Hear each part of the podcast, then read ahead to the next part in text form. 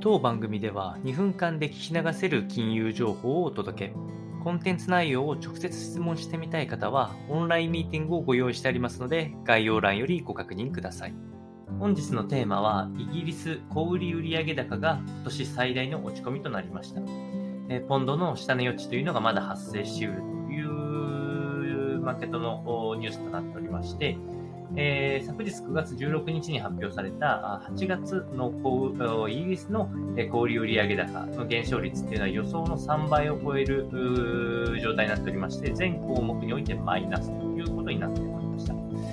えー、まず状況としては、あ小売売上高前月比で1.6%減というところで、えー、市場予想の3倍を超える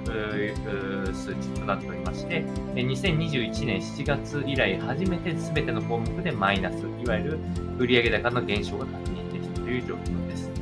当然ながら背景としましては、あインフレの影響というのがすごく大きくて、イギリスの場合だと光熱費の上昇とかっていうのがかなり家計を逼迫しているというふうに従前から言われております。新首相もやっぱりこういう光熱費とかの対策、補助をするっていうふうなメッセージを出している通り結構強くやっぱり家計には響いているのかなという印象でした。